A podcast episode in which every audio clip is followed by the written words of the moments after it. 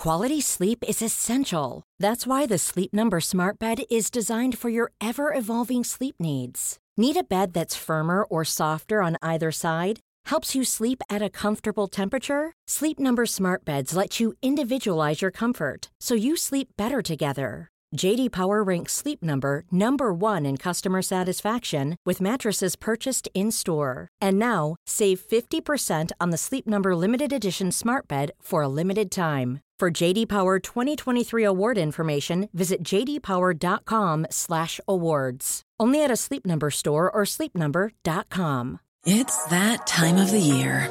Your vacation is coming up. You can already hear the beach waves, feel the warm breeze, relax, and think about work. You really, really want it all to work out while you're away. monday dot com gives you and the team that peace of mind. When all work is on one platform and everyone's in sync, things just flow. Wherever you are, tap the banner to go to monday dot com.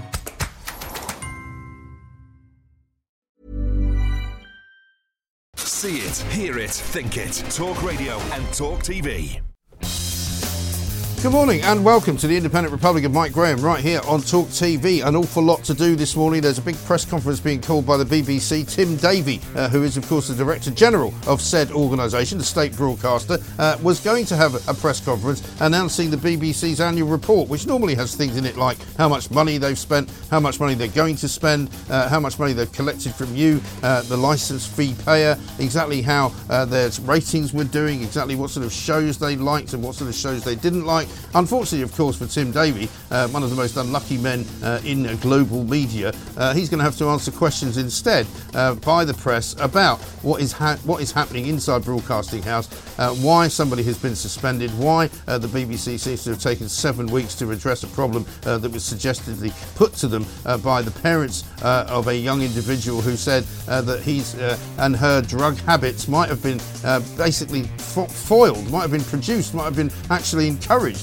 by somebody from the B B C paying money out uh, to wit uh, for what can be described as uh, sordid pictures that were coming in. It's a terrible mess. It's a terrible nightmare for the B B C. Uh, it's a pretty bad nightmare for the family as well concerned. And we'll be bringing you that press conference as it happens, but unfortunately it will not be actually televised as such, even though the B B C uh, are in a position to televise it. What they're going to be doing instead is doing it on Zoom.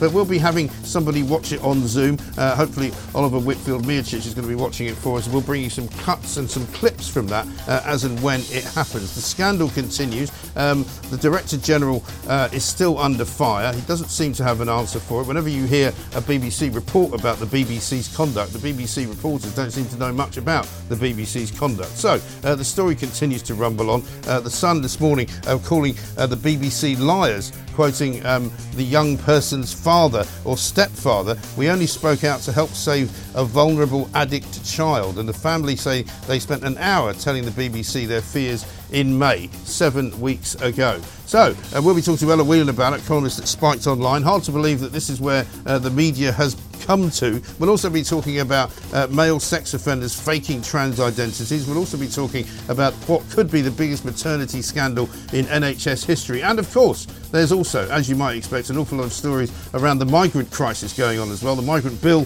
going through the House of Commons later on today. Uh, we now find out that we're spending half a million quid a day uh, keeping hotels empty for migrants, never mind paying for them to actually stay there. Extraordinary times in which we live. oh three four four, four nine nine, one thousand. Laura Dodsworth is going to be here as well. And also, of course, uh, we'll be finding out exactly what's going on with the NATO summit later on as well. Uh, Joe Biden was here yesterday. Uh, today he's off to Vilnius in Lithuania. Uh, so we'll bring you up to date with all of that as well. Of course, we want to hear from you because your views are as important as anybody's. oh three four four, four nine nine, one thousand is the number. And uh, this is the Independent Republic of Mike Graham. Let us get it on.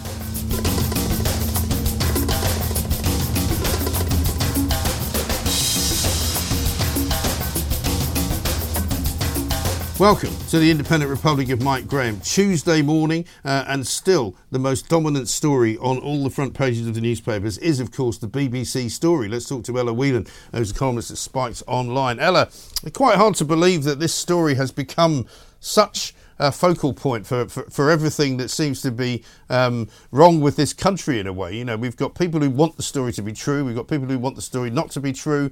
And nobody seems to be able to kind of see the wood for the trees here.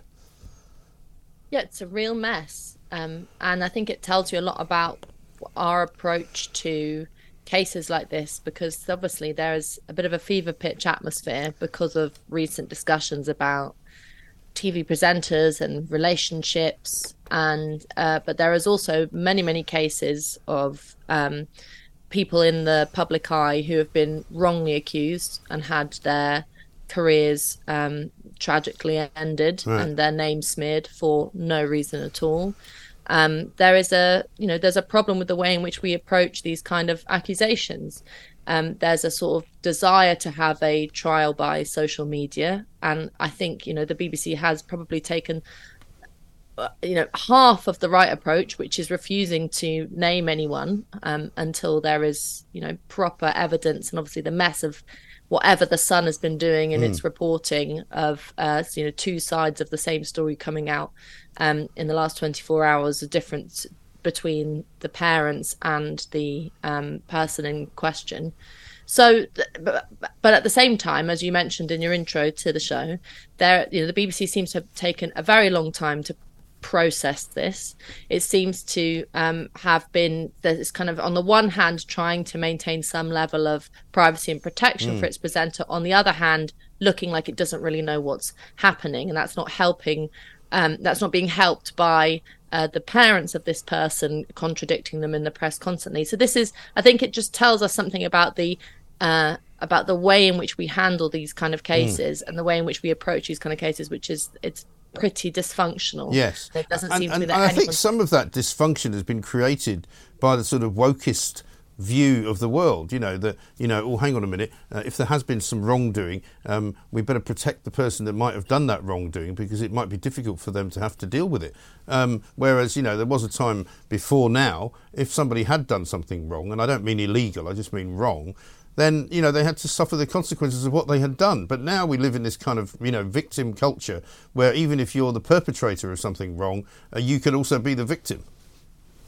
I don't know, Mike, because, you know, people, you know, Carl Beach comes to mind. Yeah. I think that we have to be very, very careful because there are cases of people in the public eye who have been wrongly accused and, you know, people in the media, I won't name names, but on a separate channel, have um, you know, been in full support of the of the, those who have, you know, alleged and yes. accused things. And wanted that, it to be true, and also wanted it to be true to such an extent that they didn't ask the right questions. Yes, and certain politicians went along with it, and people's lives were really ruined. Yeah. And actually, people, some individuals died before their names yeah, were absolutely cleared. Unbelievable. So I am. I am delighted, actually, at least, or at least I'm sort of hopeful that there is still people out there who say innocent till proven guilty is a very important part of the justice system. We should pre, you know, as much as anyone, and you know, obviously myself included, I hope everyone heard this story and thought, what an awful thing. Mm. They felt for the person, felt for the parent. But then you also, your sort of rational side of you have, that's an emotional reaction, which is the moral one. Then your rational side has to kick in and say, okay, hang on a minute. Is this actually true? We should wait until we hear all the facts. And I think there's not enough caution being preached, particularly on Twitter, where rumour... I mean, I really feel for some of the B B C presenters who have been named over the weekend mm. unfairly. People like Nikki Campbell, Rylan, um, who, you know, have had a, a horrible time with mm. people smearing them unjustly. Uh, and Jeremy Vine as well. And that's, I think we should take a long, hard look at yeah. ourselves and say, is this really how justice is meant to be followed? But again, that also is a result of the uh, the, the, the cautionary sort of uh, approach that's been taken by the B B C, because the B B C uh, has basically put those people in that place. Because the problem with not naming someone uh, as the possible uh, centre of, of an investigation is that suddenly everybody is then at, uh, at risk of being uh, suspected of being it. That's true. That's true. But I just reiterate again, if this does turn out to be a false allegation, and if it's the case that The Sun hasn't done due diligence, whatever it is, if it turns out that this is another fantasist, which is plausible, it's possible that that could be true, um, or that there's something more complicated going on, and you have named an individual. In the current climate in which we live, in, in which rumours and lies stick, and people aren't very forgiving.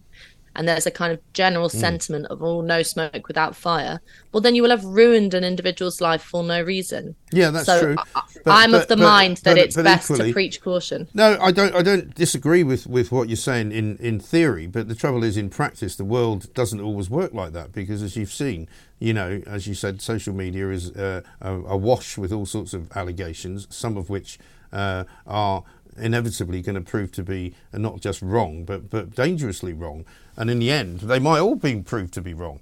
But the the thing for, for, for me is that when something like this happens, uh, you have to take the newspaper also at face value. And the newspaper says that they have got corroboration, says that they've seen evidence, says that the uh, um, the B B C have in fact um, been very, very dismissive of this family's complaint because they didn't do anything about it. And that's the question that will be asked, I would imagine, today of Tim Davie. It should be asked is, you know, um, who exactly was told about this on May the nineteenth and who did they then tell? Because it doesn't look as if anybody did anything. And that, and that in the end, is not caution. That is negligence, isn't it?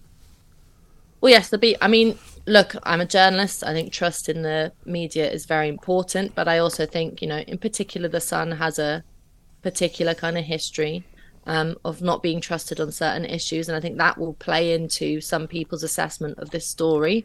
Um, on the other hand, if there is no truth to it and there is and there's, you know, no evidence, then it would have been quite easy for the B B C to come out and say there's nothing to see here. Yeah. I- ignore it. I think that, you know, I, I suppose part of the problem is that there is a nervousness on all sides when approaching these kind of issues because it's gone wrong so many times in the past that clarity is lacking. And so maybe this press conference or Zoom press conference, which seems, you know, rather cowardly or at least, mean, you know, it, it, a, a, a bit defensive yes. from the B B C will clear up some things. It's not another great decision. But let's let's move on from that because we'll be talking about it later on in the show anyway. Uh, a couple of stories that have uh, crossed our desk today that I thought you'd be interested in. We'll talk about the N H S um, maternity scandal in a moment. But I don't know if you've seen this story about jailed male sex offenders who are faking transgender identities in an effort to move to women-only prisons. I mean, you could have said, I told you this would happen, I suppose, after the uh, the Adam Graham, uh, Isla Bryson story up in Scotland, right? Yeah, I mean, this is something that women who have been talking about women-only spaces in prisons and, and rape crisis centres have said all along, which is that, you know, the, the problem with making, with blurring the lines of sex, um, particularly in a situation like a prison, is not that, you know, people who are genuinely got conflictions about their gender identity or transgender or whatever are going to suffer, mm. but that there is a plausibility for men who are very sure of the fact they are men, who, you know, have been men their whole lives and have abused women, decide to take advantage of loopholes and continue their immoral behaviour. And that there is a serious protection issue um, in relation to women in those prisons. And obviously, who would be a who would be a, a prison board? Who would be a prison officer making the decision? How do you make a decision as to whether or not someone is legitimately transgender or not, and legitimately believes, when we are supposed to have this thing called self I D, yeah. which says you can just declare yourself and you're meant to be believed? It's much, it's much, it's practically much better, and also I think politically more sound, to simply have a rule which says that prisons are segregated and divided on the basis of biology, of sex, mm. of reality, and that's that. Right. And I think then you don't have any loopholes for, for genuinely abusive people to try and uh, as kind of escape the system. Yes, and you have to assume as well, I'm afraid, that men men, men who are in jail for having uh, been sex offenders are likely to be abusive people. And I think you can pretty much say that without fear or favour. And you can remember back to the in that famous Nicola Sturgeon interview, the beginning of her kind of downfall, where she always, you could almost hear the gears grinding inside her head as she started to go, oh, actually, yeah, there is a circumstance where uh, actually a man cannot identify as a woman. And it all just fell apart from that moment on. Yeah, it seems, I mean, for most people, this seems like a kind of a no-brainer, mm. which is that, no, not all, of course, not all transgender people. In fact, very few transgender people are, uh, you know, wanting to abuse and be um, sexually deviant. The most ma- vast majority of them have no interest in this debate at all. They just actually get on with their lives and aren't um, aren't sort of obsessed with uh, changing the mm. whole nature of the way society runs. But for in a place like a prison, it's not just about safety. It's also about things like dignity, privacy, you know, a, ability for women to, you know, it's not necessarily that a, a some a, a man who says he's a woman coming into a woman's prison is suddenly going to be a rape threat, although obviously that is. I think if he's a sex offender, you'd have to take that into account, wouldn't you? Yes, but but even if it was, say, this is this is a kind of a where people start to split hairs. Even if it was someone who wasn't in for any kind of violent crime, even if it was somebody in for, I don't know, tax fraud or something, there would still be the case of having uh male someone with a male body in a woman's prison would pose certain problems for women in that yeah. prison on the basis of, you know, getting change, of dignity, of privacy, mm. things I've already mentioned, you know, which is, it's not all just about threat of sexual offences. It's also about the quality of life that those prisoners in those v- women's prisons have and should be afforded. Yeah, no, absolutely. Ella, stay with us if you would. We've got more things to talk about coming up. What could become the biggest maternity scandal in N H S history? I actually heard an expert on uh, a station yesterday saying that basically for an awful lot of women in this country, going into hospital and having a baby is quite a dangerous endeavour, which is an extraordinary place to be. oh three four four, four nine nine, one thousand will take your calls, of course, as well. This is the Independent Republican Mike Graham, back after this. Available for free now from the App Store and Google Play. Talk Radio and Talk T V. Online, on D A B plus, Talk Radio and Talk T V. Welcome back to the Independent Republican, Mike Graham, right here on Talk T V. A lot of people agreeing uh, with Ella, saying do not name someone unless the facts have been proven uh, to be true. Ella talks a lot of sense, uh, so you're getting quite a bit of praise, Ella, for your very well-measured uh, points of view in that last conversation that we had. Let's talk, though, a bit about this new um, N H S maternity scandal. Uh, Nottingham Inquiry that's examined one thousand seven hundred baby death cases. This is really quite a shocking story when you sort of get inside it, isn't it? It is shocking, but at the moment this seems to be, I mean, regularly it's kind of routine. This is, you know, only the most recent mm. in a series of pretty appalling um, reports and investigations into maternity units across the country. Donna Ockenden um, being at the sort of head of one of the biggest ones recently, and essentially saying that it is a, it, having a baby in, you know, in this country, which is supposed to mm. be civilized, um, resourceful, you know, w- well-trained N H S, is incredibly dangerous. And there have been uh, too many, far too many cases of women and babies suffering, either women dying, mm. their babies dying, and, and what should have been a healthy, normal birth procedure, because of a range of things. And it's kind of complicated. It, it's a very complicated picture, because it would be easy to say, well, what's going on is that these right. places are, are, you know, understaffed, they're badly funded, which is both, you know, those two things are true. Um, and therefore, it's just a case of pumping more money into the N H S. In actual fact, and I had, felt, you know, I went through this experience when I had my son right. uh, nine months ago. Right. Is it which nine is months that, ago already? Blimey. Time it is flies. Nine months today. yeah.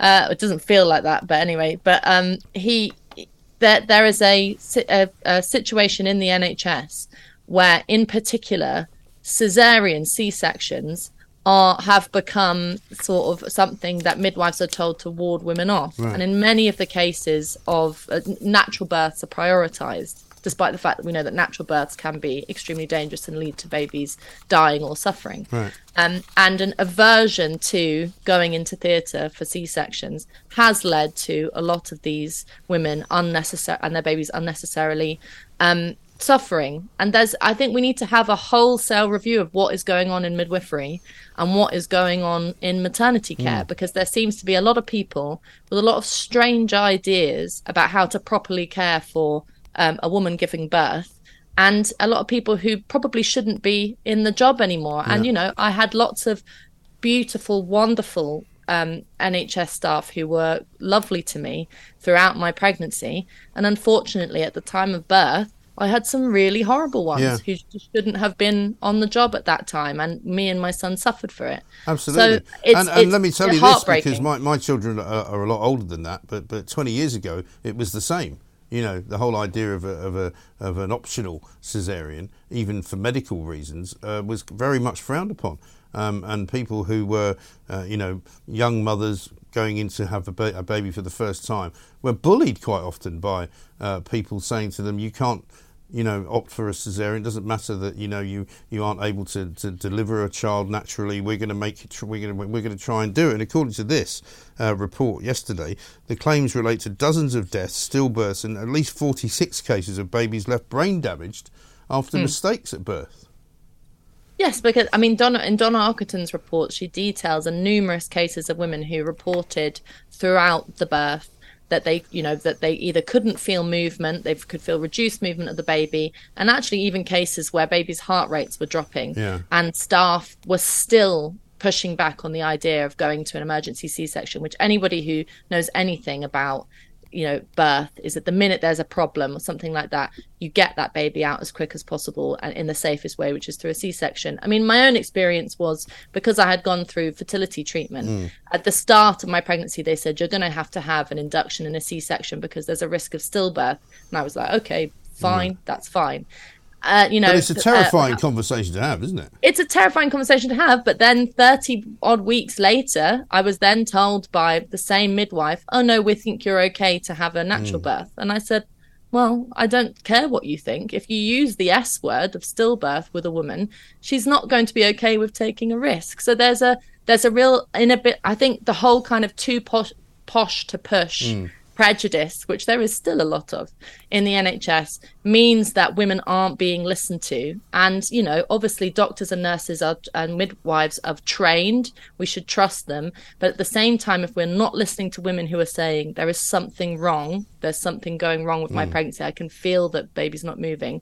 Well, why wouldn't you listen to women doing that? So I, I have to say it's pretty horrific watching all of this continue to unfold. And yet we're still not having a sort of big conversation about overhauling and, and yeah. returning to looking at um, maternity exactly. care. And in the end, that's kind of where people look at the N H S and say, well, you know, you say it's the envy of the world. Well, not in this area, it's not.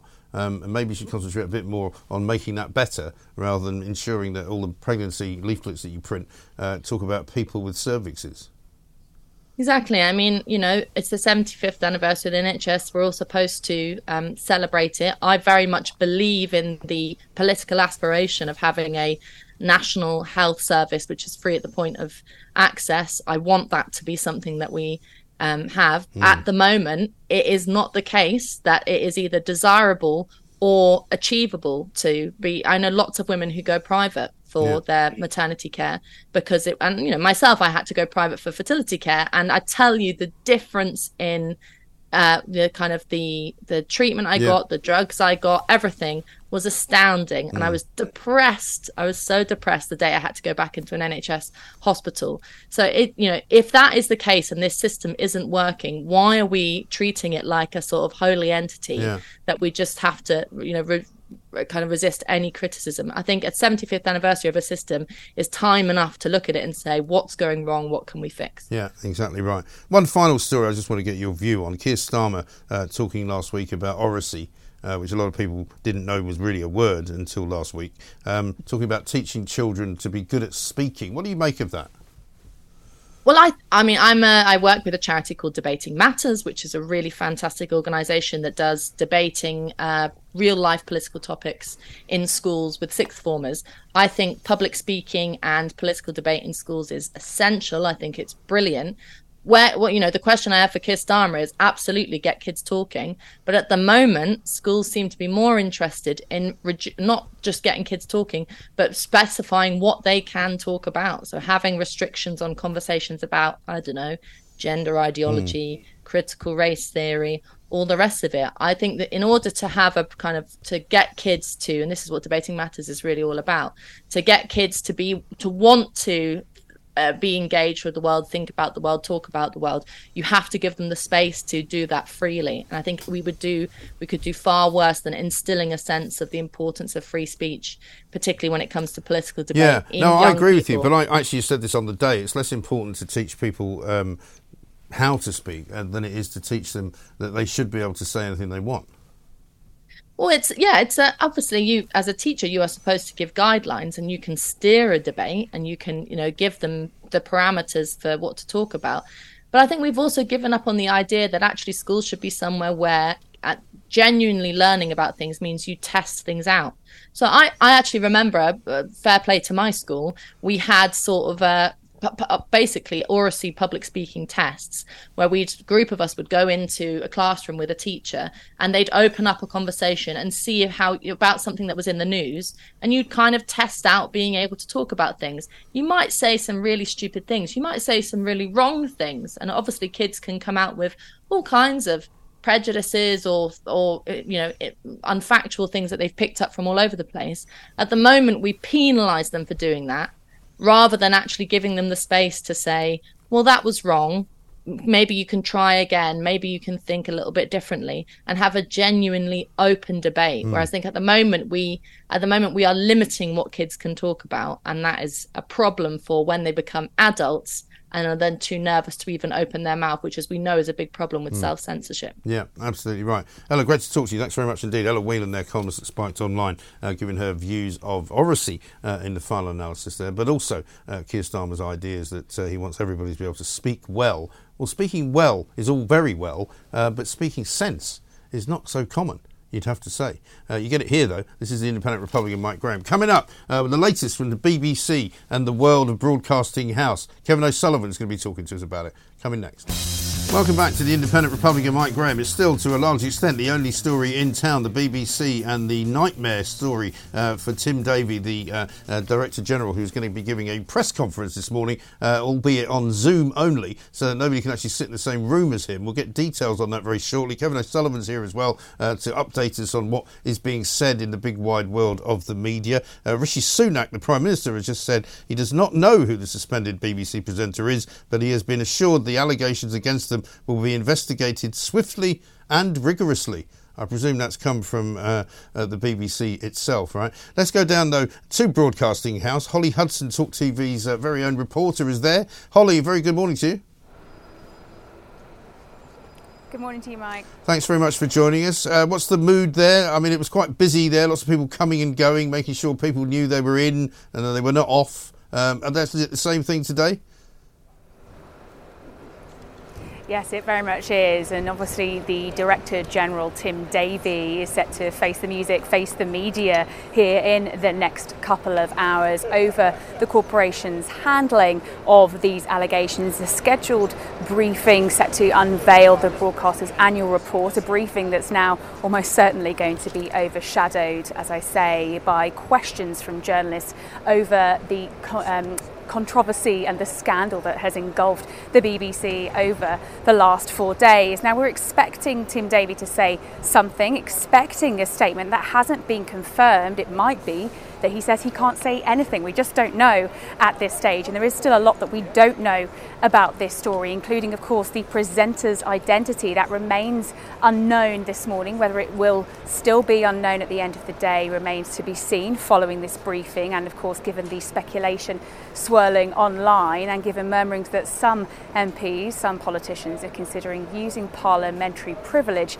to name them in the House of Commons. That has been done before, though, of course, in very rare circumstances. We do know there's a lot of questions, serious questions for the B B C to answer, and that the scandal has deepened in the last twenty-four hours due to a number of developments. Notably, of course, last night the B B C said they'd received a letter from a lawyer representing the young person at the heart of all these allegations, dismissing them as rubbish, insisting that nothing unlawful or inappropriate has taken place. But this morning, in a new interview in The Sun, the mother and stepfather of the young person behind uh, these uh, allegations has doubled down and st- uh, stood by their account, by their central allegation that this top B B C star paid their child several tens of thousands of pounds for explicit images over a period of three years. They claim they've got a dossier of evidence, bank statements, screenshots, messages to back up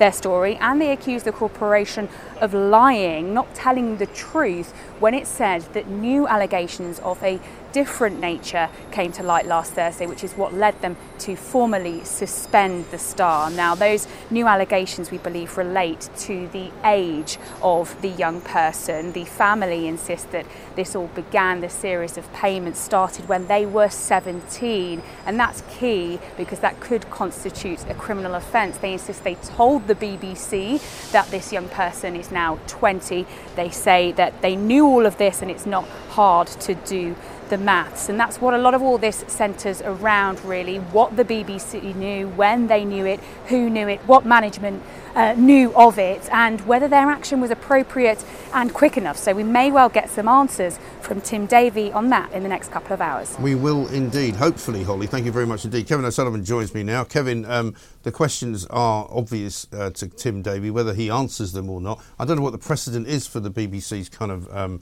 uh, an annual annual report. Normally they talk about things like programmes that have done well, money they've spent, that kind of thing. Yeah. Can he hide behind all that? No, I mean, he'll have to make time for this very pressing issue. Uh, whatever they do to try to dissipate this situation, and they're obviously trying very hard today. As we discussed earlier, Mike, this kid somehow seems to have suddenly hired a very mm. expensive lawyer. Wonder yeah. who's paying for that. Uh, and they say, oh, nothing to see here, move along. Right. Well, I'm sorry, Mister Davie. Uh, the B B C is still at the centre of its biggest crisis since Bashir and Saville, mm. and uh, you better get your act together. So, yes, he'll be facing some very difficult questions. Yes, and the Prime Minister's saying he doesn't know who it is, but the investigation will be swift and rigorous. Can so- I just say something about yeah. that? You're the Prime Minister. You should know who it is. Yeah. You know, you, he's entrusted with state secrets. The Prime Minister, for God's sake, should know yeah. who the star is at the centre yeah. of this massive storm mm. engulfing the state broadcaster. It, I don't know if he's telling the truth, but if that is the truth, that is an abrogation of Prime mm. Ministerial duty. Find out who it is, Rishi, right now. Even Do your job properly. Well, even if he doesn't say who it is, he yeah. can still yeah, say exactly. that he has been informed. He should know who it is. He's surely, the Prime Minister. Surely he should be asking the B B C who they've suspended, right? Yeah, exactly. And they should right. tell him. Yeah, yeah. Because it's our money, it's our state yeah, broadcaster, yeah. Um, and if the and if the suspension uh, has been done because they fear that something is wrong, which you can only assume yeah. is the case, then clearly, you know, the Prime Minister, as you the say... The Prime Minister should absolutely know. should know all about this. He should be across every single detail. And uh, if it's true that he doesn't know, I say that is an outrageous abrogation of Prime Ministerial duty. Go and find out yeah. the truth, Rishi. Do or, your job. Or find somebody do who does Do your damn know. job. Exactly right. And unusual, is it not, for Tim Davie to do this on Zoom? I mean, we're not in the middle of a COVID uh, lockdown. Yeah, I mean, the, this usually these uh, events, you know, the annual report is a rather dry affair. Mm. There'll be lots of talk about the Royal Charter, right. as you say, brilliant programmes that the B B C has allegedly delivered over the past year. Can't think of any. Of rubbish television. Mm. Uh, and so on and so forth, but it won't be dry today. Uh, but, you know, he, he's uh, stuck in the middle of this storm, and he will bat it all away. Yeah. He will say a lot of platitudinous rubbish like, oh, we're taking this very seriously. Uh, now. We're, we're, we're, we're now we are. It. We're investigating it sensitively and swiftly. Well, what you stand accused of, Tim, is doing nothing for right. seven weeks. Yes. And then we're hearing that he didn't know about it mm. for six and a half weeks. Uh, well, OK, fair enough. But again, you're the man at the top. Mm. Maybe you should know about mm. Why didn't the Director yeah. General know about this? Somebody probably should have gone straight to him and said, this could be serious. Right. Because if that was the case, that he hasn't been told until last Thursday, mm. then who is responsible for not, not telling for him? For not telling him, and exactly. who did know? Exactly. Uh, and we, we're told by the, by the family that they had an hour-long conversation with the B B C, so it wasn't just a perfunctory phone call that somebody made a couple of notes and that was the end of yeah. that. They had an hour-long conversation where they spelled everything out that they were concerned about, and then nothing happened. Yeah, and uh, what we don't want to hear is uh, Mister Davie saying no laws have been broken. As I said earlier, nothing to see here, move along. There's a lot to see here. We're not moving on, and uh, whether or not this uh, male presenter broke the law by Uh, obtaining pictures for money when this kid was under the age of eighteen, seventeen years old. Uh, that's an important issue, but in the end, it's beside the point. Is this the way that a major, trusted B B C star should be behaving mm. away from his job? I don't think so. No, I don't think they would want to put that into his contract. You know, by the way, uh, in addition to your other duties, you will also be procuring for your own personal satisfactory satisfaction pictures of teenagers um, involved in sexual activity. Yeah, yeah. Uh, yeah so I haven't seen that clause in any contract. Yeah, and uh, and so if the B B C are trying to sort of pour oil on troubled waters and hope this will all go away, then again, it's got it badly wrong. Yeah. This isn't going away. You have to do something about this. Uh, this male presenter is not going to sail through this unaffected. Mm. Uh, I think his career is over, and it should be, I yeah. think. I think that may well be the end result of all of this. Kevin, thank you very much indeed. We'll keep you updated. We're expecting Tim Davie uh, to start his briefing, as they're calling it, around about eleven o'clock. So we'll bring you anything we get from that as soon as we get it, of course. Coming up, though, uh, we'll take some calls. oh three four four, four nine nine, one thousand is the number. Uh, we've got Rakib um, Ehsan coming on as well to talk about the latest on the migrant crisis. And there's an awful lot to discuss there, by the way, uh, because now there's an offer, uh, if you'd like to, uh, to put some migrants up in your own home. Gary Lineker will be straight on the phone, I would imagine. This is Talk T V. See it, hear it, think it. Talk Radio and Talk T V. Good morning and welcome back to the Independent Republic of Mike Graham right here on Talk T V. We've got lots going on this morning, as you can imagine. We want to hear from all of you, uh, of course. oh three four four, four nine nine, one thousand is the number. We're expecting Tim Davie uh, to start his address to some journalists very shortly. Uh, he's going to be revealing the annual report at the B B C, but of course all of that uh, overshadowed by the scandal currently engulfing uh, the state broadcaster, which involves a very senior uh, member of their staff uh, who has been suspended uh, from duties, who who has not uh, appeared at work after allegations being made by a family uh, that their child was somehow uh, not quite groomed, they haven't used that word, uh, but was paid uh, up to thirty-five thousand pounds uh, of uh, of everybody's money, basically, uh, to, to send uh, dirty pictures to him. And that seems to be the allegation. In the meantime, um, uh, the individual concerned, who's now twenty years of age, uh, has apparently issued a statement through lawyers, although hasn't spoken to the B B C. They haven't been able Uh, to reach the person, uh, has said basically that uh, the claims that the parents are making in this case are rubbish. Um, uh, the, the statement says that nothing illegal happened, that nothing um, inappropriate happened. But as I said before to Kevin O'Sullivan, that remains to be seen. And that is really not uh, for the individual or his lawyer to determine. It might well be uh, for the police to determine. It might well be for the B B C to determine. Uh, the story has been broken in The Sun, of course. This morning's headline says, Dad, the B B C are liars. So we'll find out what Tim Davie has to say for himself, and we'll bring it to you uh, as soon as we know. We've also been talking about the uh, terrible state of maternity care in this country, and Caroline has sent this uh, text in. She says, I trained as a state-registered nurse in the early nineteen eighties when it was not a degree course but an apprenticeship. You could only train as a midwife if you had done your general nursing training, which I was always surprised they cancelled. Introducing nursing as a degree cut out a whole tier of students that could have been excellent mid, uh, nurses. I think that's right. I think everybody who has been a nurse in the past and who didn't have to have a degree uh, regrets the fact that now you do. And it's one of the impediments to getting as many nurses trained up as they should be. And it's also one of the impediments to good healthcare, it seems to me. But let's talk now to Rakib Ehsan, Senior Advisor at Policy Exchange, because there's a lot of stories going on uh, around illegal migrants. There's the illegal migrant bill, of course, that's going through the Parliament at the moment. It's going to be back in the House of Commons after getting a battering in the House of Lords. We've just had a Policy Exchange report out which says that asylum-related spending has hit three point five billion pounds a year. That's billion with a B. Um, also, people uh, are being told today in that same report that it's costing something like half a million pounds a day to not only house migrants, but also to actually keep rooms empty for migrants in case they need to move in. And one of the latest recommendations is that you may wish to open your own home to an illegal asylum seeker. Why not indeed? oh three four four, four nine nine, one thousand. Rakib, a very good morning to you. Morning, Mike. How are you? Yeah, very well indeed. Good piece in the Mail today in which you talk about um, the House of Lords being sort of one of the many um, forces of darkness, if you like, lined up against the government, trying to stop their attempt to stop the boats. Um, they seem to have um, hit a vein, don't they, these, these organisations? It's the House of Lords, it's the Court of Appeal, uh, it's lefty lawyers, it's all of the people who don't want this policy um, to ever come into fruition. Well, I make the point in my report, Mike, is uh, that in recent times, uh, the power of these uh, judicial interventions in the U K government's immigration and asylum policy, yeah. uh, the power of in- those interventions need to be curbed. Uh, I think it's hugely problematic. I think it's undermined the effectiveness of the U K Rwanda migration partnership. And as you say, in my new report for Policy Exchange, Uh, the, the financial costs are remarkable. Mm. Uh, the, the, when we're looking at uh, spending on hotel accommodation for newcomers, uh, my one-year estimate puts that at two point two billion pounds. Just to put that in perspective, Mike, that's three and a half times higher than the U K government's budget to tackle homelessness. for twenty twenty-two twenty-three, and it's larger than the two point one billion pounds, the entire pot of round two of the Levelling Up Fund. And I think when many people hear that, they'll be extremely disappointed. Well, that's right. I mean, the amount of money being spent is prodigious, and also it's been going on for a long time. If you remember, um, there were those um, asylum seekers stroke illegal migrants who were in Pimlico. They didn't like the fact that they were being forced to live four to a room. So they literally went out on strike.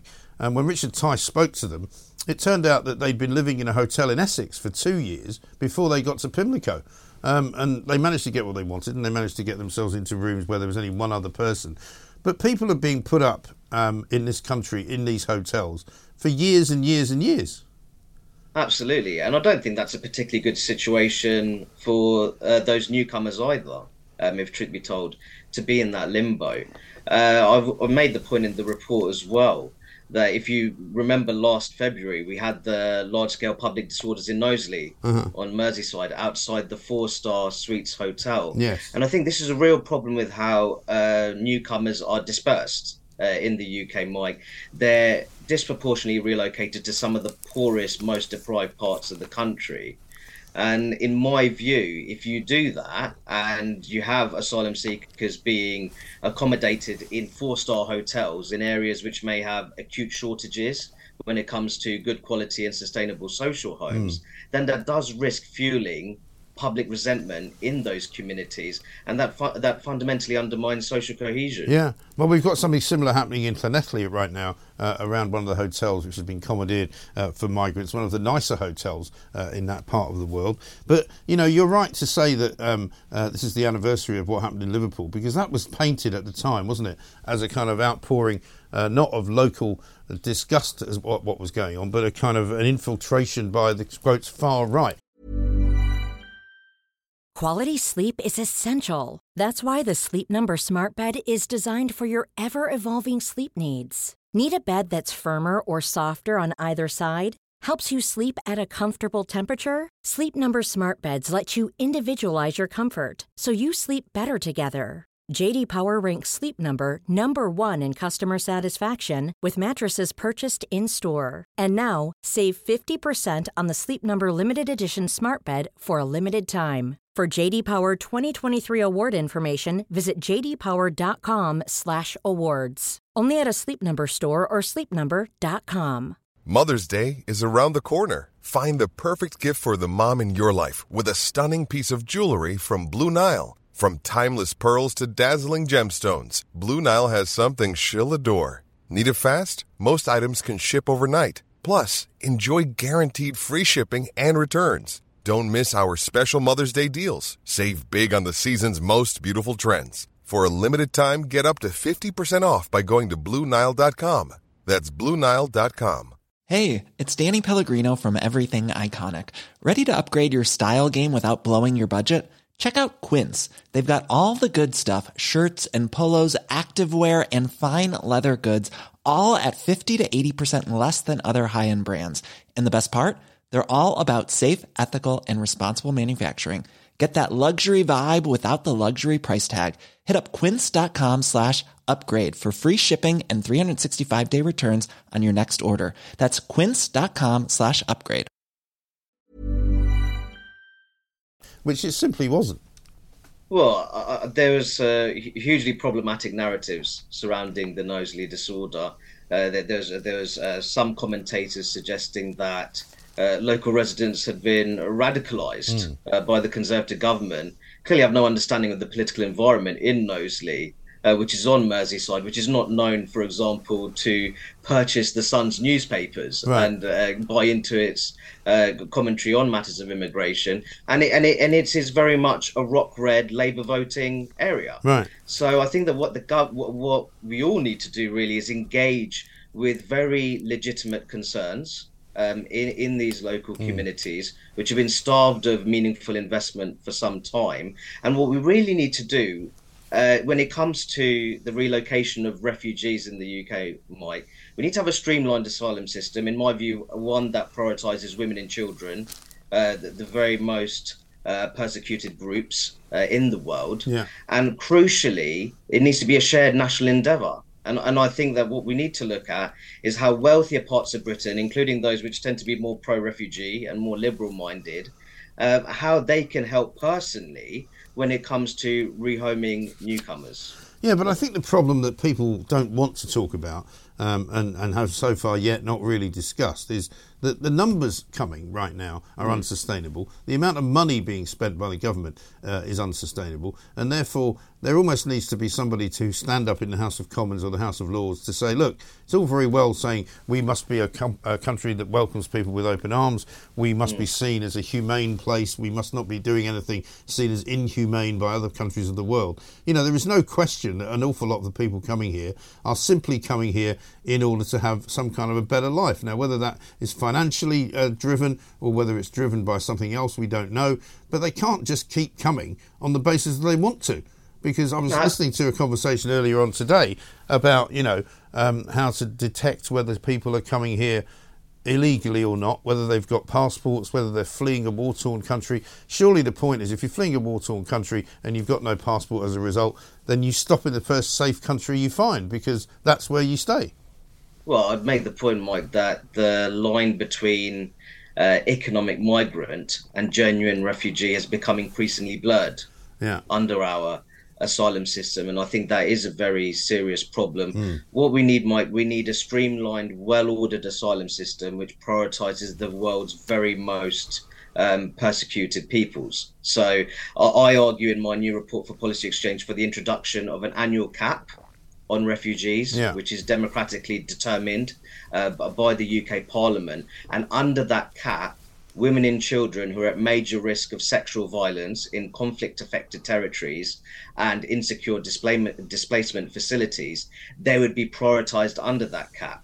And actually, Mike, if you were to do that, I, I genuinely think more British families would even be interested in personally rehoming uh, refugees, and that would ultimately, in the longer term, Uh, make savings for the um, for the British taxpayer more generally. And that's in the in the policy document, isn't it, that, uh, that you guys mm. have put out, that Ukraine-style sponsorship schemes mm. uh, expanded to Iranian, Afghan, Syrian and Iraqi people uh, might make it cheaper. But, I mean, presumably you would still be advocating that people who did that would get money, like people who did house Ukrainians. Well, I, th- I think that there's a discussion to be had in terms of what kind of financial assistance would be provided. But one thing that's clear, that would ultimately rely, uh, that would ultimately um, reduce our reliance on accommodating newcomers in hotels, mm. which, as you know, Mike, is incredibly costly. And even though the government is trying to diversify um, types of accommodation for newcomers, we've talked. There's been talk of disused military sites, um, barges. Uh, they have their own. They have their own issues. Uh, that that includes uh, high levels of opposition mm. within local communities there. So I, I think that this proposal, what it does, if if there are if there are families who are interested in the opportunity uh, when it comes to rehoming refugees, uh, that that voluntary spirit should be galvanised, because at the moment we don't only have an overly expensive model uh, when it comes to rehoming refugees; it's incredibly statist. Uh, as well, and as you say, it's not just about the financial costs here, there are social costs as well, because if you relocate uh, newcomers to relatively deprived communities, then that does risk fueling res- resentment in those particular areas of the country which are um, suffering from limited public resources. Yes, but also I think also suffering from an influx of people uh, that they weren't expecting and that they can't really mm. handle, that they can't really deal with. And there's more and more violent acts being uh, committed. There's one going on right now where there are charges pending, so we can't get into it, but where an Afghan uh, refugee has been accused of attacking two men, also Afghans, with a knife in one of these hotels uh, where, um, you know, they're being housed while their processing is going on. And I think somebody somewhere has to put their hand up and just say, if this bill needs to get through Parliament, we need to just have, um, you know, a stop on everything uh, for a while, because there's just too many people coming in. And, you know, we've got six hundred coming in the other day, another new record. You know, the boats are not only be- not being stopped, but there's more people coming than ever. I, I think that Britain uh, has much reason to take pride in its rich history when it comes to providing sanctuary for some of the world's most persecuted peoples. Mm. I, th- I think that the, the, the issue here is that t- to what extent are those who are uh, crossing the channel into the U K unauthorised uh, at what risk of persecution were there in their homelands? Mm.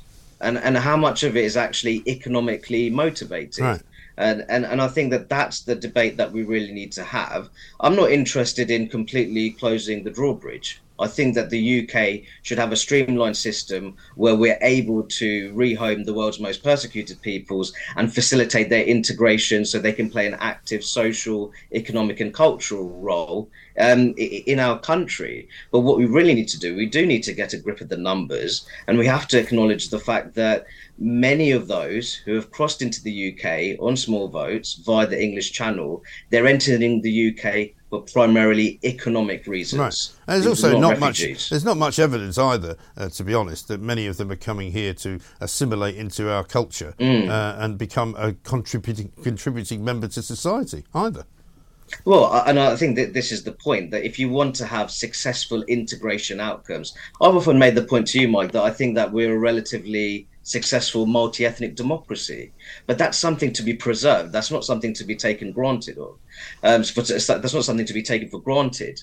So I think what we really need to do, we need to have a sensible, well-ordered refugee and asylum system, and one which has integration at the heart of it. Otherwise, you are going to undermine social cohesion, especially in the more deprived parts of the country. Yeah. And I think that, to be honest, I don't think either of us would like to see that. No, I think the problem is, though, um, is that, Rakib, it's gone way beyond any of those kinds of ideals, and, and it's so far down the wrong road that the only way to rescue it and bring it back is to somehow pause uh, the numbers coming for a period of time, whether that's six months, whether it's a year, and you just say, we're not going to actually take any more asylum seekers for a year, and maybe they'll go somewhere else.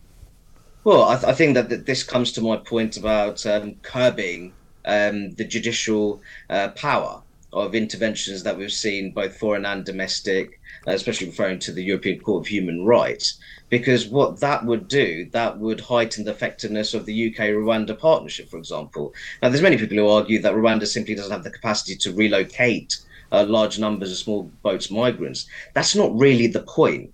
The, the reality is that once fl- uh, flights were, uh, will start taking place, and you have that, that threat of judicial intervention has been neutralised or somewhat reduced, and once those flights take place, that would act as a deterrence. And I, th- I think that's the key point uh, to be made. And as I said many to, uh, and I've said before, um, Mike, I do think that the country has much to be proud of when it comes to providing sanctuary and rehoming some of the world's most persecuted peoples. I think that the U K has done a fine job of that when it comes to the, its Ukrainian sponsorship schemes, and also um, offering the opportunity for Hong Kongers to start a new life in the U K, uh, people who are Uh, fleeing from Chinese yeah. state tyranny, especially the national security. Yeah, law. But we can't take everybody, Rakib. At the end of the day, no, we, just have, we just have to have a sign that says stop. Thanks very well, much. I, I, well, I, th- I think that the key thing is, in terms of we have to stop the boats. I think that's key. That that level of illegal, unauthorised migration is not only leading to ever-mounting financial costs, it's also a threat to social cohesion. Yeah. And I think it's very important that the government has to bridge that gap between the political rhetoric and practical policy delivery on mm. this front. And they've got to defeat the enemy, uh, which is actually the enemy within the House of Lords um, and the Court of Appeal and various other places. Rakib, good to talk to you. Thank you very much indeed. Rakib Ehsan, Senior Advisor at the Policy Exchange, basically saying Britain's legal uh, migration numbers are OK, but it's the illegal ones that are not. I'm not sure we would agree with that. I'm not sure everybody would agree with that. When we get one point two million people coming legally, many of them to study at university, we're told, oh yeah, but they're enriching the economy because, of course, uh, they're spending more money here uh, than they're taking out of the system. Well, that remains to be seen, I think, is the problem. And when you've got a government that's saying they're paying half a million quid now to keep um, spaces in hotels that aren't even full for asylum seekers, knowing that they're all going to be coming, then we're definitely barking up the wrong tree here, aren't we? This is Talk T V. Online, on D A B plus, Talk Radio and Talk T V. Welcome back to the Independent Republican, Mike Graham, right here on Talk T V. It's Tuesday, so uh, it must be time to see Laura Dodsworth, and here she is. Very good morning to you. Good morning. Welcome to uh, the centre of the universe uh, right now. I don't mean this particular show. I just mean, you know, the middle of the whole kind of, you know, bubble of B B C um madness, which we're all now currently engulfed in, um, mm. which I know you haven't got down as something to talk about, but we're waiting to find out what Tim Davie is about to say. And you were telling me just before about how technology can sometimes be a bit of a bugbear. Um, he's having his, his briefing with journalists over Zoom, so it might mm. all go horribly wrong. I hate all this. I, mm. hope, I hate Zoom meetings rather than people meeting in real life, and it really affects communication. You know, some of our, so much of our communication is in the room, mm. is body language. Yeah. I think it's even at a chemistry level. And I, you know, how well, you're much paying more attention. Out on? Surely, you're paying more attention in person than if you're on a screen in of front course. of somebody, aren't you? Of course. Mm. In fact, okay, so no one's talking about the COVID inquiry anymore. Yeah. You know, week four and everyone's bored of it, but yeah. I'm going to bring up something that came out of the COVID inquiry yeah. regarding communication. Okay. Um, Calderwood, uh, what's her name? Uh, the Scottish... She was the Scottish Minister for yeah. Health, Catherine Calderwood. She was she was the C M O. She is the one who had to stand down after taking the train. I was going to say, train. didn't she take a train somewhere? She's not she, the one that took the train with COVID, but she's is she not the she's somebody in the Scottish part? Gosh, there were right? so many rule breakers. Yeah. It's hard to get them all organised. I think the one who took the train mind. sort of up and down the, the, the land from London to Scotland after being diagnosed with COVID. Yeah, there's a by-election I think because of her losing her seat. Um, but I think Calderwood was the one in Scotland. I, if I'm not mistaken. She's the Scottish she either, I think she went to see somebody she wasn't supposed to go and see or something. Something like that. But anyway, she has given her evidence now at the COVID inquiry. And something I thought was just quite astonishing that she said was in Scotland, they couldn't partake in all the SAGE meetings because mm. they just couldn't get them down the line. Right. You know, now she says, oh, we're so much better at remote working now. But then they, they literally couldn't hear them on yeah. the phone. I mean, this... This is the state of the lines of communication during a supposed crisis. Well, do you remember when they used to do Prime Minister's questions on Zoom? Mm. And they would have, I think, a handful of people in Parliament and everybody else would be on a screen. And it almost always went horribly wrong. And you were going, if you can't actually work out how to make the Zoom system work in Parliament, mm. should you really be in charge of the country's health? Well, absolutely. And, and I find still now, if I do an interview by Zoom, yeah. every single one starts with, can you hear me? Yeah. I still haven't nailed it. Or can you unmute yourself? Yeah, but I think I All might be, I think I might be, you know, inside I'm a secret Luddite. I don't I don't think that we're doing ourselves any favour with modern communications. Mm. We can talk more about that as well in another story to come. But one more thing from the COVID inquiry, yes. because, like I said, nobody's talking about this, but there are still some gems coming up. Professor Mark Woolhouse gave evidence um, this week, and he said something you could easily miss, but it's important.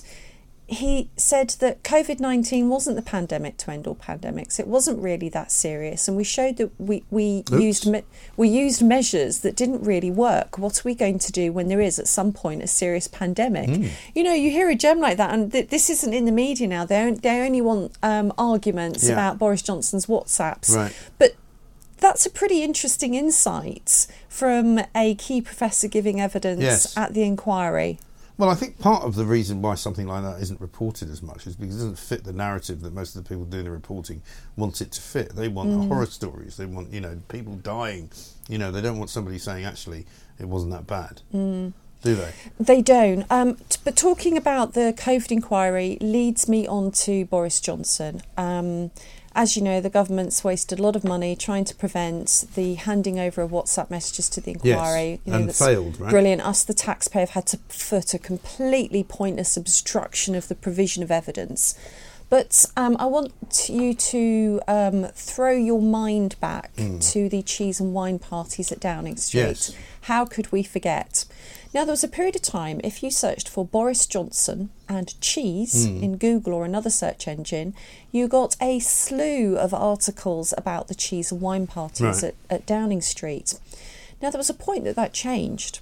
If you searched for Boris Johnson and cheese, the stories changed. Do you remember Boris Johnson saying everybody should get back to work? They should work in the office, not from home. Mm. This was a message the government was trying to push at the time. Let's yeah. all get back to normal. But do you remember what he said about why you should go to the office and not work from I home? I don't. But you're going to tell me it's something to do with cheese, aren't you? It is to do with cheese. He said the problem he finds is he gets distracted by all the cheese. Yeah. Now, this was... um. This was an example, potentially, potentially, not provably, but potentially... of what's called online reputation management. Yeah. Now, if you're Boris Johnson, you probably don't like the fact that when you're searching for your name, up come all these stories about your rule-breaking parties. But he he lays out this quite eccentric, bizarre story about how he can't work from home because he gets distracted by yeah. the cheese in the fridge. You then search for Boris Johnson and cheese, and you might be looking for those cheese and wine parties. And what comes up instead is Boris Johnson's messages about getting back to the office.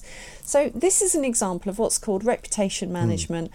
That world, that online digital P R world, was buzzing with it at the time. I interviewed somebody who runs a digital firm called um, Liberty. His name is Gareth Morgan. Interviewed him for my new book, A State of Fear. Yeah. And the reason we wanted to talk about this in the book, there's there's all the kinds of reasons that you know about social media why you can't rely on it. You know, it's driven by, the engagement is driven by emotion, by clickbait headlines. There are algorithms mm. that secretly guide content up and down and boot people off platforms. But there are also people that know how to game the algorithms. Right. And it happens quite a lot. And I think that something you can learn from a story like that is you, you can't necessarily believe the first page of results on Google. Right. It sounds obvious, but go down, look at the second page, look at the third page. If there and, is one. Well, there is. And if you hear a story that sounds a little bit too crazy to be true... Mm. And it's right up there at the top. You might be right to question it, to yeah. use your judgment. Well, I remember that the questions were all asked, and now that you mention it, I do remember that whole con- cheese conversation. But I also remember um, Boris Johnson giving an interview to Talk Radio, as it was then, where he talked about making model buses with cardboard yes. boxes, which was another yes. one You're where right. everybody kind of went, sorry? And then everyone went, oh, I see what he did there. Uh-huh. But we weren't entirely sure. Bus. But it was the Brexit bus, wasn't it? Yes, it's another example. So you can't prove it. You're not going to find the person who's giving this him this search engine reputational yeah. management go, oh yes, that's what we do all the time. Mm. But it's quite obvious. And, you know, once you spot it, well, also, once you, you go down that road it. with somebody like Boris, and he used to come out with some quite eccentric stuff, you mm. start to think, you know, has he worked this out? Has he known that when he was about to do, to say something or other, he was actually going to throw you over there? Yeah. Because somebody's telling him that that's, this is a good word to use or whatever, you know? Absolutely. Well, it works very well with him because he does have this kind of bumbling, eccentric yeah. personality. So he can get away with crazy things like talking about painting model mm. buses, as if he's always painting model buses. Well, we know what Boris does in his spare find, time. Well, nobody could find it. Well, he doesn't have any spare time for a start because he's so busy doing all the things that keep him happy um, and keep other people happy. But that's the other thing. Nobody could find any evidence of this bus hobby of his. You know, nobody had ever seen a model bus that he had made. Yeah. You know. But it's an attention-grabbing story, which means it floats up in the headlines in newspapers, which means mm. it floats up on the search engine results, right. which means you don't find the Brexit bus story yes. so much. So yes, reputational management, watch out for it. Well, there'll be a lot of that going on at the B B C at the moment then, I would imagine, because, um, you know, there's an awful lot of people who are not very happy with the way the B B C's handled it, and not not specifically uh, uh, just about the fact that they haven't named the person because everybody else is now in the frame. Mm. Yeah, I mean, it really points towards the need for transparency, yeah. doesn't it? It's it really been does. so badly managed. I think whenever anybody asks that question... Um, and whether transparency is always the best way, I think the answer is always yes. It's always. better to be transparent and then take the medicine afterwards. Honesty is the best policy. A man is as good as his word, et cetera. You know, how many of these these sayings are about honesty? Mm. Yeah, most of them are, which we don't see much of. Let's talk about a strange story about the Royal Navy mm. um, and submarines. Tell us about that. Yeah, so apparently the Royal Navy is having trouble recruiting young people to serve on submarines because on submarines they have very strict policies about communication with the external world. Mm. And young people are finding the idea of being without their social media, their messaging apps and TikTok too unpalatable to serve on submarines. So The Sun had a great headline, I think mm. it was Sub Snub. Yes. Um, and it's it's kind of depressing, the idea that people don't want to do this. I mean, I, I wouldn't want to serve on a submarine for many reasons. Yes. And social media is yeah, the, I wouldn't really fancy the, the least of them. Yeah. But for those who feel that they do want to serve their country, to work in that really challenging environment, um, you know, really being at the centre of power there, mm. where, you know, our, our weapons are, to not want to do it because they're going to miss TikTok feels... really quite tragic. Yes. Maybe the armed forces is not for you, if that's how you feel. But I think the problem is, Mike, okay, have you ever had this experience where you're talking about taking your kids on holiday and they mm. say, will there be Wi-Fi? Mm. Um, I don't think they've ever asked that because they just assume there will be. Right. I think that's even more tragic in a way because they just, just, why would you go anywhere that doesn't have it? Well, you know, even I, even I would be wondering, is there Wi-Fi? Mm. But I think it's um, it's a it's a deal breaker for young people now. So the thing is, um, TikTok is especially addictive. There are people now who are going to be very picky about addiction, say you can't call social yeah. media an addiction. But let's just say we're going to, we're going to call it an addiction. The thing about it is it gives you a lot of reward with no effort. Mm. You have this constantly scrolling feed. You don't have to do anything for it. It gives you the impression of connection, even yeah. if you don't genuinely get human connections out of it.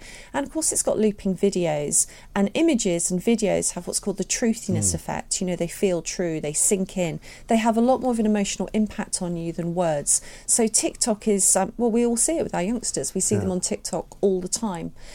Um, there are various studies that have looked at how social media and smartphones affect cognitive abilities. Yeah. And you're going to find a range of results, you know, from they don't affect you that much, you know, call your jets, to, wow, we're becoming stupid because mm. of the brain in our pockets, yeah. the phone. But without a doubt, there is going to be an impact. We see it in a story like this. The thing is, human communication was always unidirectional and it was staggered. It was time staggered. We now have bi-directional, real-time communication. This is a brand new situation for humans to be in. Mm. You know, we are used to our phones pinging and dinging and whirring and lighting up and having this constant relay of information with anybody, not just the people in your family, but it can be anyone in the world.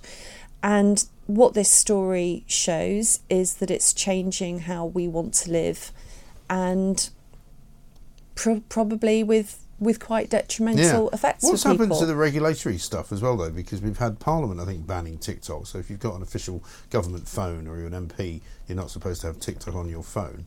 Doesn't stop them having another phone, of course. But and it, certainly in America, certain states have banned it from government buildings. And I think in Washington D C, it's not allowed um, as a you know as an app on, on a government individual's or a civil servant's phone.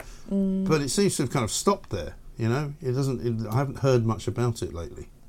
Well, there have been talks about banning TikTok for under sixteens. They're just ideas that have floated. You mm. know, in that way that policy is triangulated, people say, oh, this is serious, we must do something. And then you have your free speech warriors. Normally it'd be somebody like me saying, we don't want to ban things. And then you have all your concerned parents yeah. saying, yes, we, we must protect children from this. I mean, I think I'm not a big fan of the nanny state, but I I think probably children should be protected from the addictive and cognitively damaging effects mm. of something like TikTok. I think that's not a bad argument to make. And I mean, the trouble is, as you say, people will say, oh, well, where does that end then? Who else is going to say, well, maybe we don't like Twitter, or maybe we don't like the new Threads. Have you seen the new Threads? Have I haven't actually delved yet. Captivated by it? No, have you I, got a I, Threads account? Well, I started one only because I thought perhaps I'll see what it's like. But the problem is it's linked to my Instagram, which is what it does. And my Instagram account's not really something I use very much, so it's got kind of a low number. So I'm sticking with Twitter, even though it's as horrible as it is. It's familiar. It's horribly familiar. Better the poison you know. Well, quite. You know, they say Threads is going to be nicer, but there's nobody on it for, for me. I mean, if you've got a big Instagram following, I'm sure it's very good, and you can go off and do whatever you want to do. But um, but no, I'm I'm going to stick with my familiar cesspit. I, I just don't want to add another social media. Do you know, that's the other thing, account to the mix, because I'm I'm drowning in social media. Yeah. Now, so despite having written a book called Free Your Mind, and there's a chapter in there called Practice Practice Social Media Distancing, I'm no paragon of virtue. I'm totally addicted mm. to social media. Hello, my name is Laura and I am a Twitter yeah. addict. I must admit, the weekend where it all went wrong and you couldn't see anything or tweet anything or read anything because of the data, you know, implosion, Um, I actually had a very nice weekend. I just put it down and thought, you know what, I'm not going to bother, because every mm. time I pick it up, there's nothing for me to see. So actually, I didn't do, I didn't, I didn't really miss it. Well, that's, I mean, that's really good if you can do that that easily. Last summer, I took myself to a convent uh-huh. to do a no phone digital Finally, de- detox. Looking for some kind of salvation. They turn you, they turn you down. So sorry. Get me to a nunnery. Um, so actually, it was a really useful experience. And do you know what? My social media usage, apart from being, you know, it was, it was pretty much zero that, that twenty-four hours, it stayed low for mm. a while. Right. And I'm thinking, you know, maybe for me, I need to do regular formal digital detoxes. Yeah. My co-author is a psychologist, Patrick Fagan. He I'm going to embarrass him now. I'll tell you what he does. Mm. He's given the passwords for his screen time to his wife. Right. So he sets his app limits and his screen time, and he can't override it. The problem I have is I override my own screen yes. limits when I set them. I mean, one thing is I now find that when I use social media, I spot things. I see the effects of algorithms. If if I see a tweet that makes me feel angry or scared, I won't just retweet it. Mm. You know, I'm very mindful about my emotional engagement with yeah. it, but I'm not on it any less. Right. I've still got a big nut to crack. So the last thing I need to do is add Threads. I probably need to come off social media. Mm. I dabbled with TikTok. Yeah, I did. But and I, I find, gave up. I find posting on it boring. Yeah.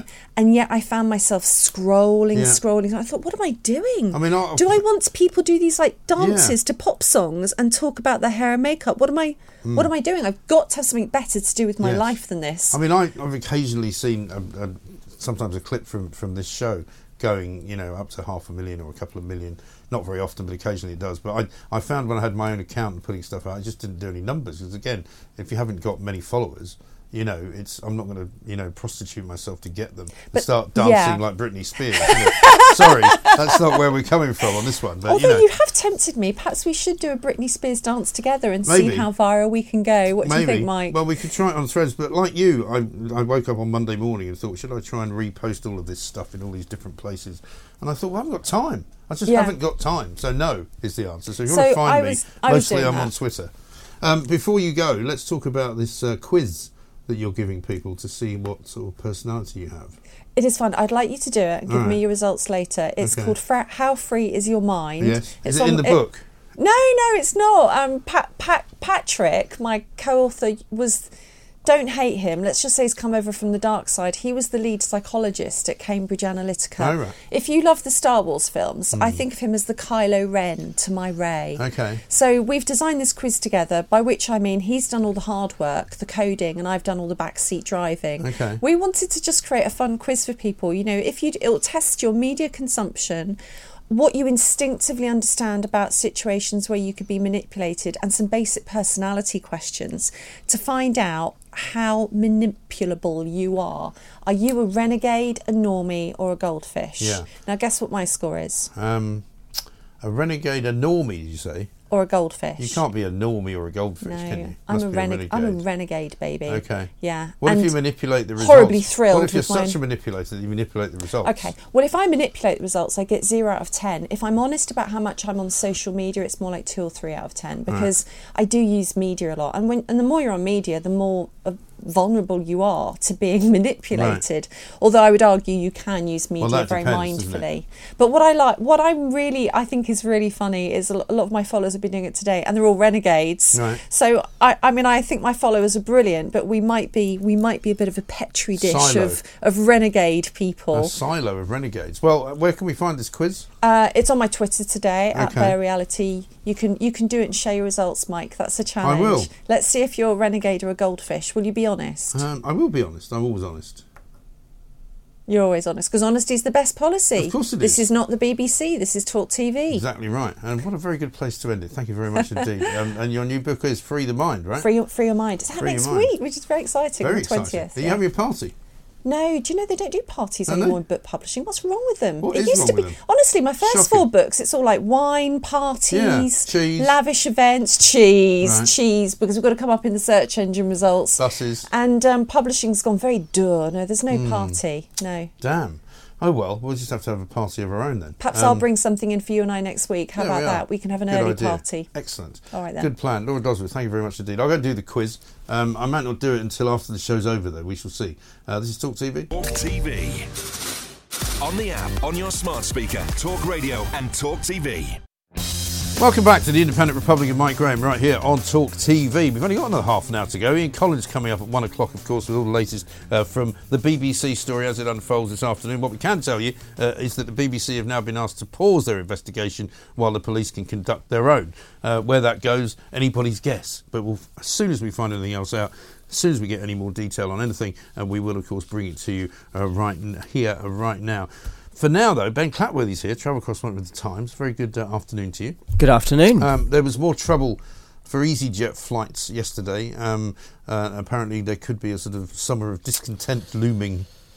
could yeah, they? Well, yes. The problem that EasyJet and all airlines are facing is huge disruption in Europe with air traffic control. Mm. Um, it's a factor of things, one being staff shortages. Many uh, of these well-paid air traffic controllers decided during the pandemic that they would take early retirement. Recruiting is taking longer. It's a stressful job. It needs a lot of training. It's not easy to get people in to do it mm. and ready. That's taking longer. There's also twenty percent less air capacity in Europe because of the war in Ukraine. Okay. And there's the threat of strikes. There's been more strikes in France this year in air traffic control than any other year. That's them walking out in solidarity with the people affected by Macron's mm. uh, pensions reforms, oh, yeah. even though they're well, they not affected. They strike every summer anyway, don't they? They do, they do. Um, there's Italian strikes coming up uh, towards the end of this week off the top of my head, um, and there's also a threat of the central body Eurocontrol going on strike as well. So a trifecta of problems, as it were, Goodness facing me. And so airlines. I mean uh, does this mean that if you are booked on an EasyJet flight, they will have to find you an alternative method of getting wherever you're supposed to be going? Yes, yeah, so over the weekend EasyJet cancelled one thousand seven hundred flights. Of those flights, ninety-five percent of people are already sorted and rebooked. However, one person I was speaking to today said it's a nightmare in terms of the timings that they've been given. Their flights were only over to Ireland. They're suddenly being completely changed mm. what time they're going to depart. And the point was that they booked the flights they had for a reason. It's a multiple frequency route. When they booked the flights, there was lots of options to choose. They picked the flight times that they wanted for specific yeah. reasons, to be there in time right. for an event, a wedding, and now that's not going to be possible, so they're looking at alternate routes. So there are a lot of people affected by this. EasyJet, though, their argument is that they're preemptively cancelling these flights to take some strain out of the system. They say they're flying one thousand eight hundred flights a day at the moment, so it represents a tiny proportion of the overall flying schedule. For the one hundred eighty thousand people affected, mm. though, they will probably have a slightly different view on what a tiny proportion yeah. of the schedule is. And is there a limit time-wise on how soon they have to tell you if a flight's being affected, or can it just literally happen on the day? Well, you get compensation if it's less than two weeks in advance. So oh. what they've done is taken out flights in July, August and September. Now, of course, there will be some people listening who are affected by that two-week window. Mm. Whether you get compensation also depends on how quickly they can get you to your destination. Right. Do you, exactly it and they can't charge you more left. money or anything like that? They can't, no. They have to rebook you free free of charge. Right, okay.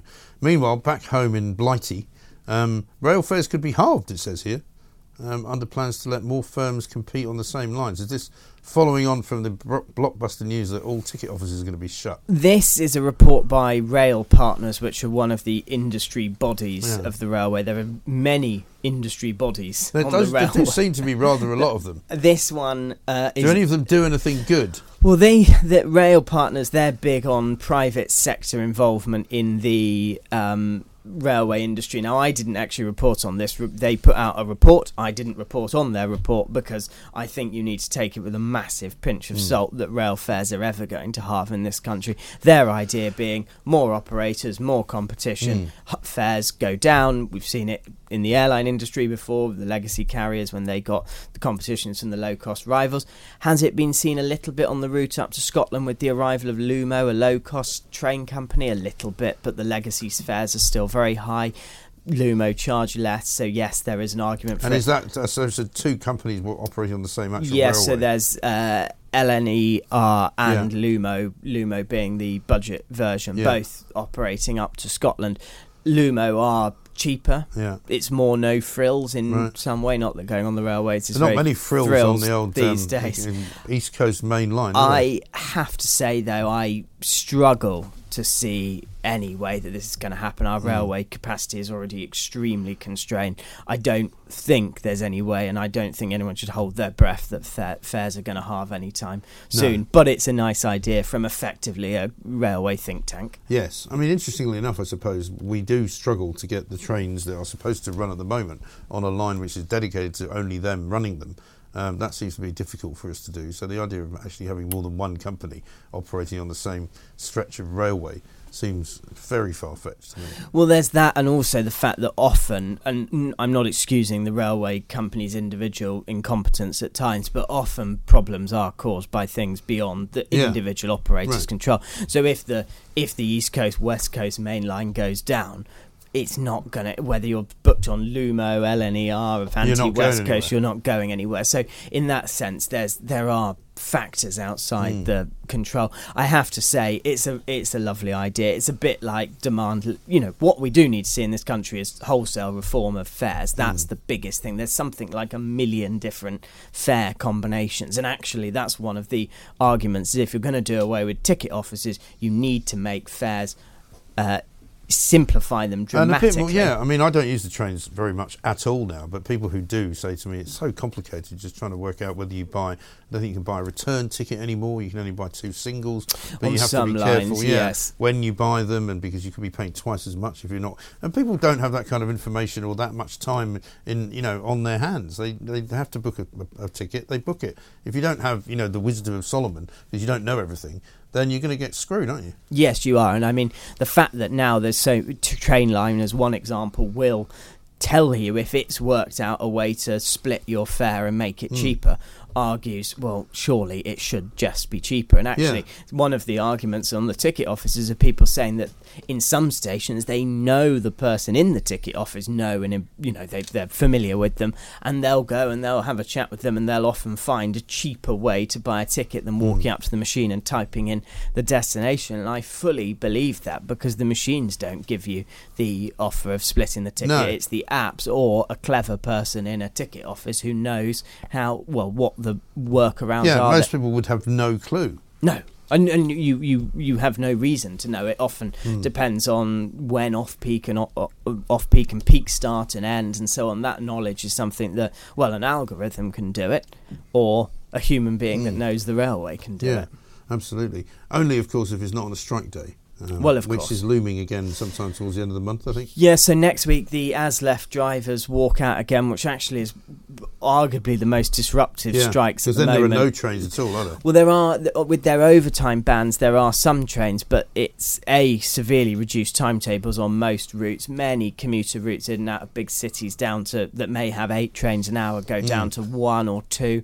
Um, also lots of last-minute cancellations as well on top of these revised timetables. Yeah. Then there's R M T strikes, although they're less damaging now that it's just train staff. It's not the dri- it's not sorry the um, network rail signallers anymore. Right. So the R M T strikes are slightly uh, the impact of them has been slightly lessened mm. by network rail going back. These ASLEF overtime bans, it's a whole week again of it next week, plus R M T strikes as well. It is going to be very difficult for people travelling next week. And a tube strike as well, right? There is tube strikes like looming again. Those are ASLEF drivers, um, and that that does basically shut down the uh, tube. They're walking out for two days later this month. I remember the last tube strike was actually the traffic was completely and utterly gridlocked. Yes, although the one thing we don't see as much is when it was previously tube strikes, it always gave the Evening Standard that classic picture of people queuing up yeah. at bus stops. And with so much working from home now, and certainly looking out, uh, you see a lot of people walking over London Bridge out of our windows mm. here, but it's not as bad as it used to be during the tube no. strikes. And that, I think, is what we're seeing with the train strikes as well, is the effect of mm. them is that it's not as it's detrimental not as, as, it, as it was it would before. Have been. No, true. But I think a lot of people who work in London who are, you know, doing jobs where you have to be there. Of course. You know, they are the ones who get su- who, who suffer at oh, the hands of undoubtedly. Marxists who supposedly are all about the working man. But undoubtedly. I mean, we've I've spoken to people who have a half an hour uh, or an hour long tube commute, which is very... It's as standard in yeah. London, an hour on the tube. Make that three hours on the bus at rush hour, and these are people that are getting in for shifts, nurses, doctors, mm. but also everything, you know, just normal street services, bins, yeah. um, waste management, drains, everything. It's yeah. jobs that simply cannot be done from home. Mm. Exactly right. Ben, good to see you. Thank you very much indeed. Ben Clatworthy, travel correspondent for The Times there, of course, with an update on uh, what's going on in the big wide world in case you want to get out of here. Uh, it may not be as easy as you think. Uh, coming up, we'll take more of your calls. Ian Collins will be here, of course, as well. We'll keep you updated uh, on all the big stories we're covering uh, right here, right now. This is Talk T V. Across the U K, online and on D A B, the Independent Republic of Mike Graham on Talk Radio. If you enjoyed that, be sure to catch the whole show ten to one, Monday to Friday on Talk Radio via D A B, online or via the Talk Radio app. If you have an opinion on the stories we cover, we'd love to hear from you. Call us oh three four four, four nine nine, one thousand or tweet at Talk Radio during the show to have your say. The Independent Republic of Mike Graham on Talk Radio.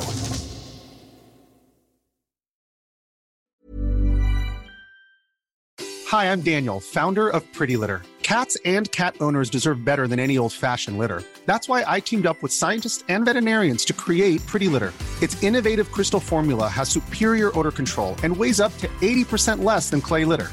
Pretty Litter even monitors health by changing colors to help detect early signs of potential illness. It's the world's smartest kitty litter. Go to pretty litter dot com and use code ACAST for twenty percent off your first order and a free cat toy. Terms and conditions apply. See site for details. When you make decisions for your company, you look for the no-brainers. If you have a lot of mailing to do, Stamps dot com is the ultimate no-brainer. Use the Stamps dot com mobile app to mail everything you need to keep your business running with up to eighty-nine percent off U S P S and U P S. Make the same no-brainer decision as over one million other businesses with Stamps dot com. Use code PROGRAM for a special offer. That's Stamps dot com, code PROGRAM.